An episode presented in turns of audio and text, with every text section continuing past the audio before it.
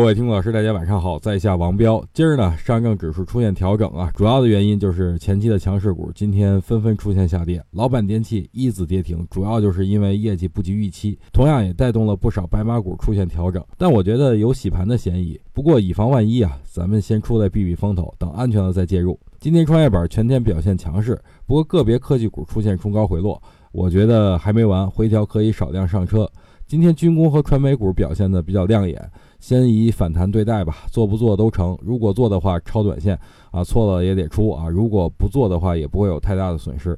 目前的行情有点二八切换的意思，上证指数下跌，创业板活跃，主要还是因为资金的流向问题，也有可能是主力故意玩这么一手。不管怎么样，我觉得最近不建议把仓位加重。创业板有底部企稳信号，那咱们就小仓位先去尝试，对了再加仓，不对的话损失也不会太大。主板这块呢，老的资源股和白马股继续看好，回调企稳以后，我觉得依然可以继续进场。